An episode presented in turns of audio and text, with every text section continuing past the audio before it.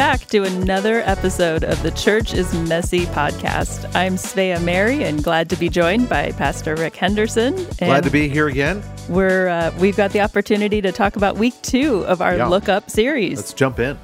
So this was a fun one. Okay. And I'm not sure, I mean, fun you wouldn't necessarily think of from the title, because we're talking about looking up in the midst of fear and anxiety and worry. Absolutely. And you took us to a story in the Old Testament to help flesh this concept out a little bit. Yeah. And a story about a woman who you might not typically think as someone would be the hero of dealing with fear or anxiety or worry. And even an example of leadership. But it was a great message and a great story to look at. So we're talking about Rahab.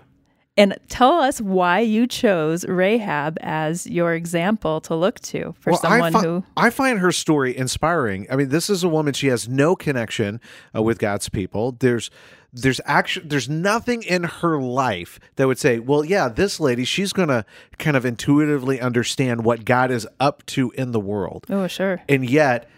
she's heard about she and everybody else in the city of Jericho where she was employed. Maybe she's kind of a business owner, right? Of sorts. Of sorts, yeah. She's got an inn. There are people spending the night. She is a prostitute. I don't understand how all of that worked in her world, how much of that maybe she's making food for people. Will you forgive me here? I mean, she is... in the service industry, right? And I'm not trying to make a joke, but I mean, she's in the service industry. I mean, her home is a kind of hotel. There's probably food involved. I don't know what all is involved. Well, I don't know if she has people working for her.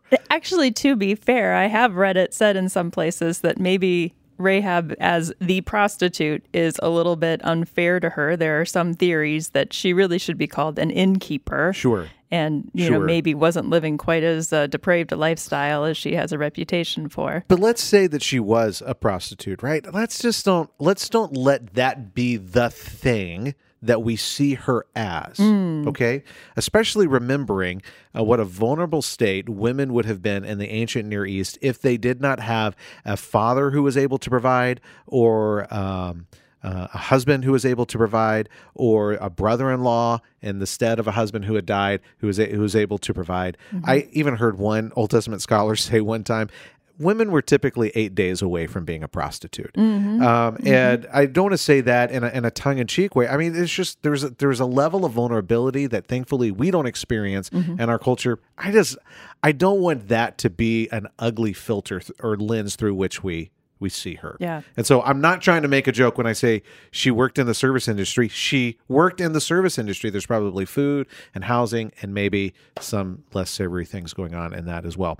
But there's nothing about her life or her experience that would cause her to intuitively understand what God is up to in the world. And yet she and everybody else in Jericho had learned what God had done for the Israelites in crossing the Red Sea, how God had blessed them with victory and other miraculous things.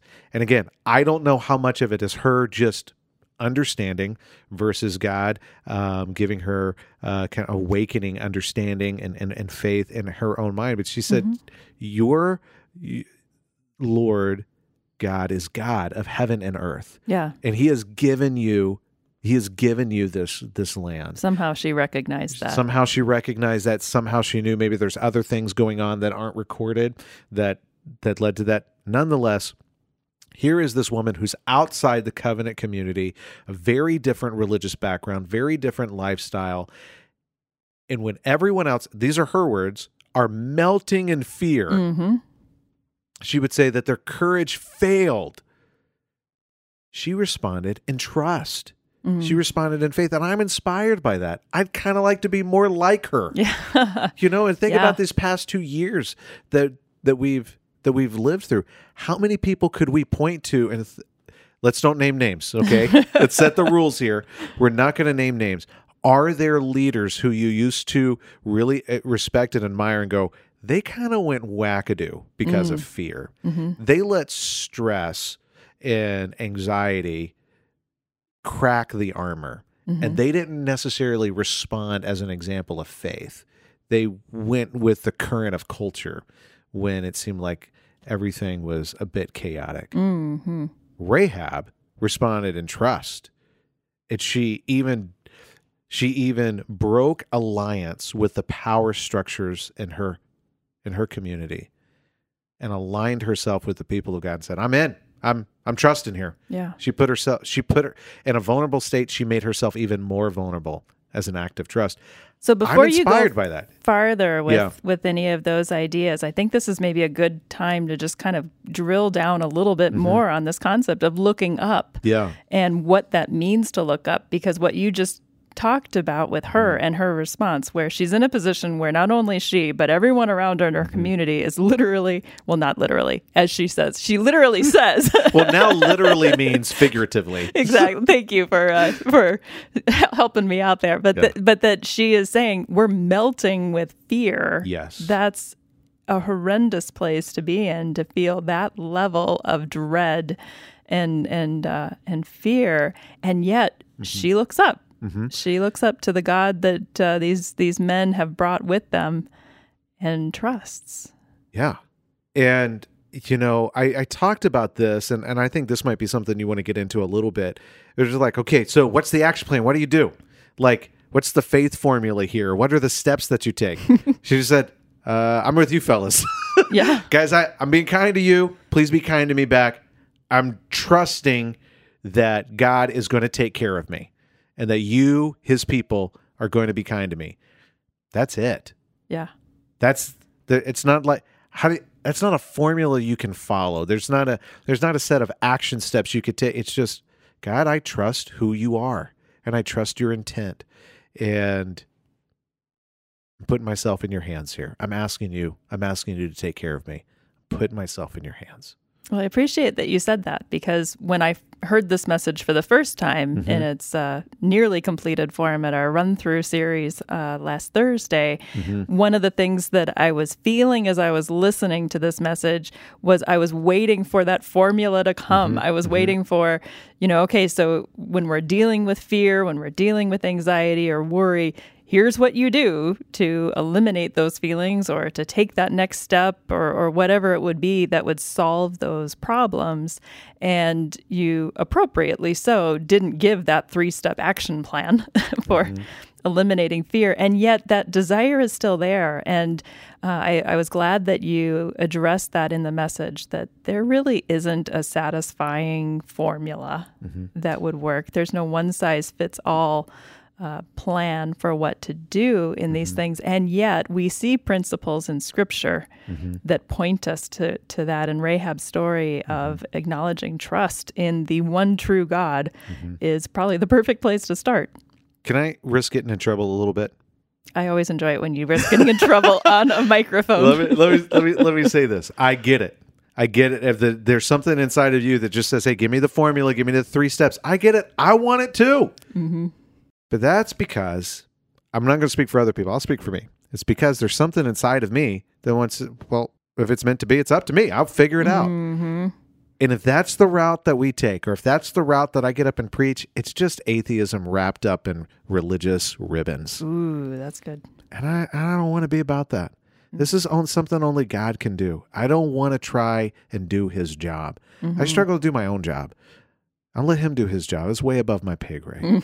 He's the Savior. He's the Messiah. He's the Anointed One. He is the one from whom our help comes from, because this is part of the job description. He's the maker of heaven and earth. So that's not on my resume. So drill down a little bit more on looking up. You talked about this in the message somewhat about when we look up, it means trusting that God is who he says he is, that God can do what he says he can do. What I read about him in his word, that's true. I'm also trusting his intent. I trust promises like Romans 8:28 that all things will work together for good. Not that all things are good, and it doesn't mean that he's causing all things, but he will cause all things to work together for good, for those who love him and are called according to his purposes. I trust that God's going to keep that promise. And so the way that I express that I trust that is I don't opt for self-reliance. I'm going to be responsible. I'm going to obey his commands, One of the greatest ways that I can show that I trust him is obeying his commands. You have kids. I have kids. You don't have to have kids to relate to what I'm going to talk about, but if you've ever been in this experience, it'll really help. Have you ever taught kids how to swim? Yeah. Right? You will come home with scratches and bruises. You know, I love my daughter. Man, I love my daughter. It was not easy teaching her to swim, and you know, she could probably tell you stories about how I was a little too dangerous in snow sledding, and so maybe I didn't earn all the trust that I wanted. But anyway, I remember taking her to swim, and I would just say, "I'm not going to let go. I'm not going to let go." And instead of her squeezing my neck, I would hold her cute little 3-year-old body with my arms extended and just say, just relax. I'm not going to let go. And she just couldn't do it. She couldn't do it. And everybody around, and even her looking back at that, just how easy would it have been? There's nothing to worry about. I've got you. Just relax and quit flailing. I'm not going to let go. That's what it is when we obey. God, there's a lot of stuff that I can't understand. This feels way too big for me. It feels like you're putting me in something that's overwhelming. And truth be told, if I was alone, it would be overwhelming. What metaphorical flailing is disobedience and self-reliance. But obedience is, God, this is your way to do it. I trust your way. And when a lot of things seem crazy and overwhelming and they're bigger than me, I'm still going to walk in your way. Whatever you say to do, that's what I'm going to do. Your approach to money, that's my approach to money. Your approach to forgiveness, that's my approach to forgiveness. Your approach to people who scare me, that's going to be my approach to people who scare me. I mean, all of it. I'm obeying. And so that means I'm not going to use feelings of fear, anxiety, recognition of my own vulnerability as an off-ramp to loving and kindness, to being loving and kind to other people. I'm going to be loving and kind to all other people, especially people, even the people who scare me a little bit, who I feel like are trying to exert power over me. Okay? Well, I'm going to be wise and I'm going to respond appropriately to all that, but I'm not going to stop being loving and kind. And when I feel scared, when I feel vulnerable, when I'm anxious, especially when I think people are going to think less of me, I am going to lean in to gospel community, and I'm going to be vulnerable. I'm not going to hide behind some status that I need other people to see. I'm going to be real. I'm going to confess how I'm getting it wrong. I'm going to tell them what I'm scared of, and I'm going to let them be my friend and share wisdom and encouragement with me. That's the kind of stuff we need to do, and maybe we could make that into a formula or our 1, 2, 3 step. I don't know, but it's just, we're talking about a lifestyle here. We're talking about this is what it means to be a Jesus follower. Is that helpful? I'm still reflecting on this analogy you've given of teaching a little one to swim, and you're talking about the metaphorical flailing, and I'm thinking even just I can intuit what it would feel like as that kid when you stop flailing. You can actually feel the hands and the support of your parent. That's a powerful insight. That's a powerful insight. When you're flailing around and you don't even recognize how your mom or your dad is holding on, you don't feel their strength. All you do is you feel the flailing that you're the machinations of your own fear. My goodness. Svea, that's awesome. Yeah, well, just once you feel that too, how much more confidence do you have to be able to take in what's around you? Yeah. To embrace the situation that you're in when you know you're being held tight. And, I love that. That's good. Yeah. Yeah. Let's leave it with that. That's what I want people to think about. That's good. Yeah. Okay. What a good thing. So there's a lot of stuff here with Rahab. She's inspiring. It's a great story. Yeah.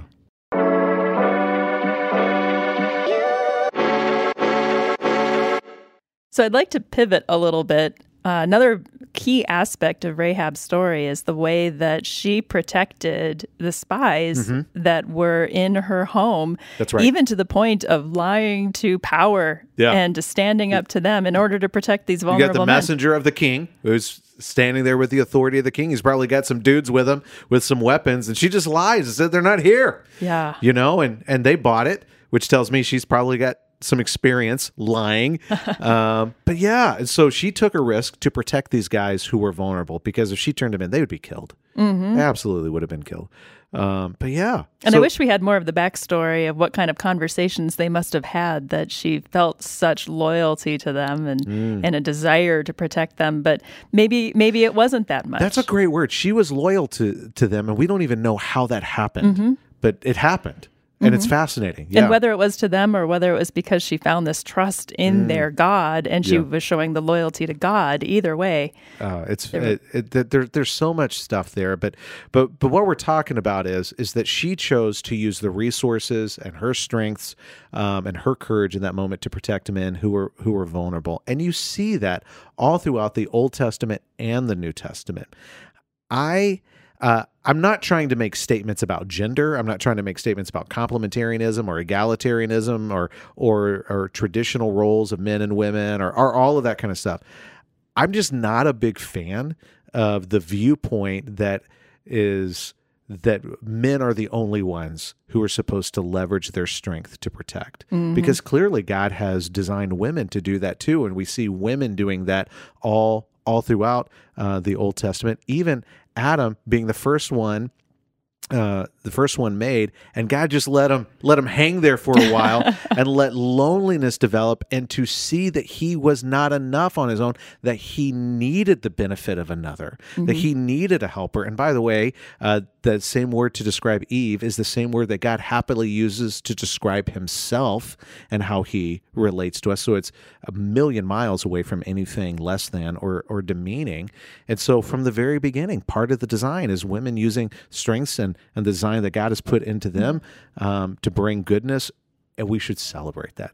Well, it's in the very beginning of Jesus' story, too, right? Yeah. God sent Jesus to us in the form of the most vulnerable possible way that any human can be in a newborn baby, to be completely physically dependent on his mother, on another woman. Absolutely. So, yeah, we see it in the beginning of the Bible, in the beginning of history, in the beginning of Jesus' story, too. It's good stuff. So I had a fun experience this last weekend of getting to attend all three services. And I'm not saying that sarcastically. I genuinely do enjoy getting to attend each service, because they each have a little bit of their own flavor. Each service has its own personality. Yeah, and Saturday night service had a particularly enthusiastic flavor to it, and I don't know if it was just the fun of the weekend or the time of day or whatever it was. It's like preaching in the raw, right? You never know what you're going to hear from the audience, and it's awesome. There's more audience participation on Saturday night than either of the Sunday morning services.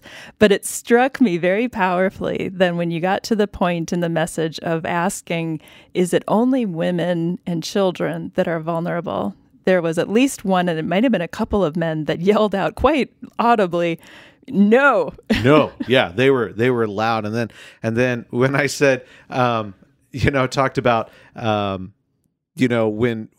It's such a good thing for men to use their strength to protect the vulnerabilities of children, women, and other men. Then I said, something very similar. It's a good thing for women to use their strength to protect the vulnerabilities of children, men, and other women. And one of the dudes shouted out, "Facts!" Yeah, it was awesome. Yeah, there. It's but those guys are men who are keenly aware of their own vulnerabilities, and they're discovering God's grace and power in their life. And I don't want to tell their story, but they're here with a group of guys who are like, I'm at the end of what I'm able to do, and I'm in desperate need of Jesus, and they're experiencing renewal. As a matter of fact, I got to pray with one of those guys recently, and this is a look-up story. And he said, hey, would you just, I don't want to get into the details because I want to, this is his story, not my story to tell, but he had a thing that was out of his hands. And it was desperate for God to move. And I said, let's just pray. And we prayed together, came back the very next week and said, this is how God has answered that. And he was so encouraged. And we talked a little bit earlier about there's no three steps. It's not a faith formula. It's just, God, we trust you. We don't know how you're going to move, but we believe you're going to keep your promises to act supernaturally in our lives when we need you. And that's a young man who could say, this is how God did that for me. Mm-hmm. And I love being a part of those stories. Oh, it's tremendous. Yeah. Well, I loved that you brought this concept out in a way that didn't feel like it was trying to advance an agenda or any kind of a theological viewpoint, but mm-hmm. rather was challenging all of us to look at this with a balance of the truths of Scripture and yes. to not just overlook how God used this woman mm-hmm. in her unique position of strength to protect the men that were vulnerable, and to see that this is something that goes both ways with both genders. Well, then she was vulnerable, and they turned around and made sure that she was protected. Yeah. It's both. Goes both ways. Yeah. That both genders are mm-hmm. vulnerable, both genders can have strength. Absolutely. And that it's an expression of God's goodness when we can both bring what we have to not only look up, but then to start looking out for others. Yes. Absolutely. Mm-hmm. Absolutely. That was one of the points you were driving to, is that when looking up always matures into looking out for. And we see that play out in Rahab's own family. Her great-great, who knows how many greats, grandson was a guy named Boaz. And we see that he was a successful businessman, a landowner, respected leader in his community. And he leveraged all of that to protect those who were vulnerable. We know for sure that he protected the vulnerability of a woman named Ruth and her mother-in-law, Naomi, mm-hmm. Who he married Ruth and took care of that. But we also see it play out in the broader community. He ensured that those who were economically disadvantaged had food. He would make sure, and this is God's law, and he was faithful to keep it, that he did not harvest everything in his fields. He left mm-hmm. extra out there for those in need to come and be able to get the food that they needed. And those who look up to God in faith, who trust him, what that matures into is living like him. Mm-hmm. And that always means loving him and loving all others. So I want to connect some dots, and you can tell me if you think I'm connecting them correctly or if this is just getting jumbled in my head. But mm-hmm. earlier in this message, you had talked about the natural tendency that we have often, instead of looking up, we might choose to look within. Look within for the answers, yeah. And that, you know, for someone who's maybe achievement-oriented mm-hmm. or highly driven, that works for a little while at least until you kind of deplete what you have within yourself. Or others might choose to look around. That's right. And either by trying to pull from other people or by mm-hmm. nature of comparison, we do that too. But eventually, there's no person that can sustain that, and that Correct. Also is going to fail us. Mm-hmm. But as we mature in mm-hmm. this concept of looking up, of trusting God for who he is, of finding our security in him, mm-hmm. in stopping the metaphorical flailing, but feeling his arms of protection and love and power around us. Mm-hmm. When we look up, then in this concept of how that matures into looking out, mm-hmm. do we now have something within us? We do. That is not going to be depleted. And do we have the ability to look out and serve others rather than trying to take from them? Peter loved using Old Testament imagery with people who didn't grow up with the Old Testament. And he described it as a living hope. We have this living hope in us. And so we don't look within for the answers, but we remember the one who we looked up to, what he has placed within us. And now we don't look around for validation from others or even ways to scramble for power. We look, if we're looking around, it's to give to, not to get from. So we look up in faith and we remember what the one who we look up to has placed within us. And now we look out for what we can give and what we can share, not what we can get because we're afraid. That's the difference. That's fantastic. All right. What's coming up this weekend? What's up on deck for Look Up? Well, I don't know when people are listening to this, but this weekend we're taking a break. It's Father's Day weekend, so we're going to have a bit of a Father's Day message. And then, believe it or not, there's a fellow that I'm looking forward to talking to in heaven. I believe this guy is in heaven. You may not agree with me. You may say, no way. There's no way this dude is there. He was a bad dude. I'm convinced he was there. I have no idea what you're talking about. I can't wait to figure it out. Well, you'll have to. It'll be the last weekend in June. We're going to talk about Nebuchadnezzar. All right, fascinating. Yeah. We'll look forward to that. All right.